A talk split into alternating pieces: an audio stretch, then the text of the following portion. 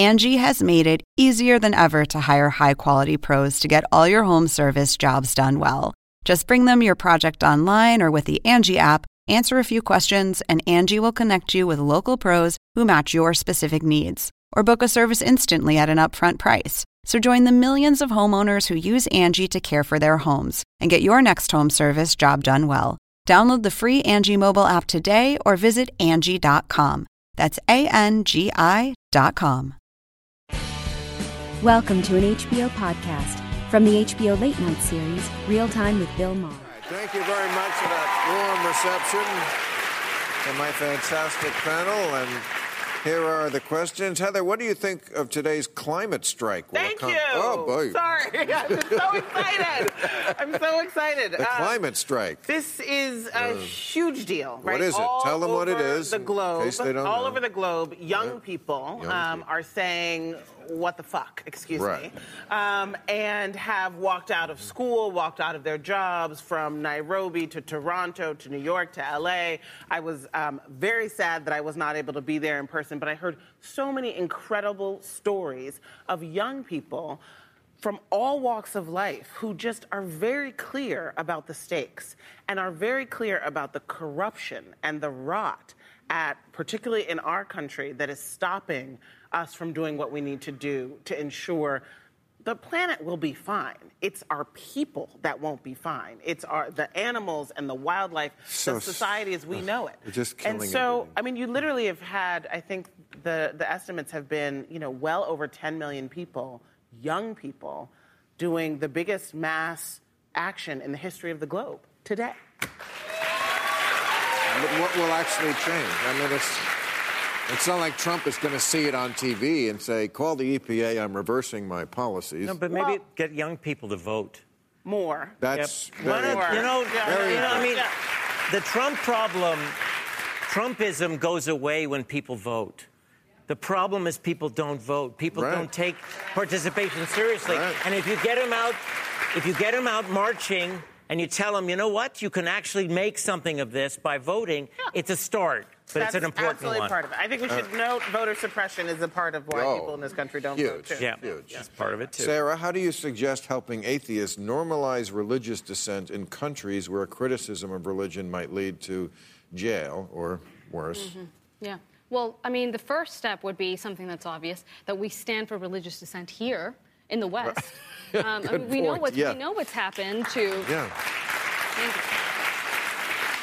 We know the way that um, that cartoonists and and novelists have been treated in the West in the past. When um, you know we there's the Rushdie affair that happened, um, and we had the, the Danish cartoons, and we had um, Charlie Hebdo Charlie and the Hebdo, massacre in. Charlie Hebdo, and there were too many people, and it's so shameful to even think about it. There were too many people who were looking at those massacres and at, at those dead bodies and thinking, well.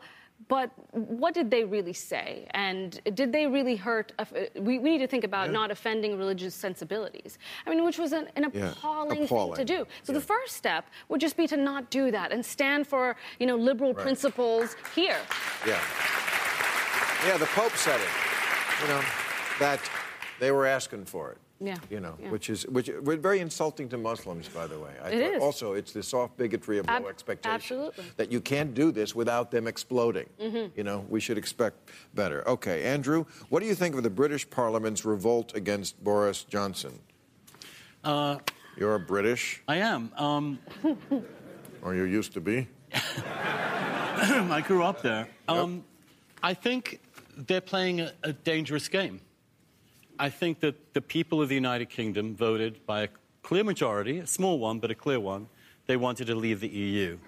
If the Parliament decides they're not going to do what the people wanted, the response is going to be wild anger, fury, and of course the empowerment of the populist far right. And what Boris Johnson is attempting to do right now is to prevent that happening, to try and get a deal which I understand is actually closer than most people seem to think. And if Boris Johnson does that, I think he's going to win the election with a landslide. Right now, you won't hear in the American press that Boris Johnson the Conservative Party, supporting Brexit, are 12 points ahead of their closest rival in the polls. It will be a landslide for the right wing, for the sane right wing and the Conservative Party, if if Boris can pull it off. So I, I think that Parliament's risking, risking alienating a lot of people in the United Kingdom. Okay. Tim, do you think New York will prosecute Trump while he's still in office if they find he committed crimes? Now, yeah, this is interesting. Now, New York is going after him, the DA there, and Trump is suing. Well, to stop the state of New York from getting always the taxes. It's a- Always the- it's- it's is it really that hard to get somebody friggin' fucking taxes? Well, actually, actually, there's is. a precedent. If the House started impeachment proceedings, Right. they could act on the precedent established in 1974 where Nixon's taxes were turned over to the House Impeachment Committee. So there is a precedent, but they have to make the decision that they're having an impeachment inquiry. It's also true that in an impeachment inquiry, they would have much stronger chance of getting this conversation with the Ukrainian president out there. Yeah. They, it, it's a much higher standard when you're impeaching the motherfucker. But let me tell you how you do it. All right? But let, let me tell you how you do it. One of the problems that the House has always had with the intelligence community is that the intelligence oversight people are here and then the appropriators are there.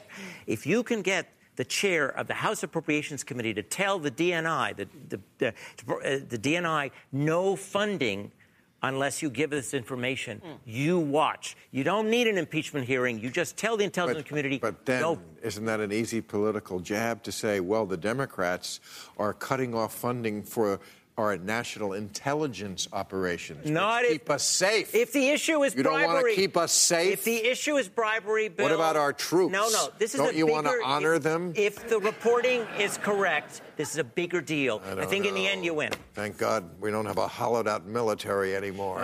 All right. Thank you, everybody. Uh. Thank I you. appreciate it. Catch all new episodes of Real Time with Bill Maher every Friday night at 10, or watch him anytime on HBO On Demand. For more information, log on to HBO.com.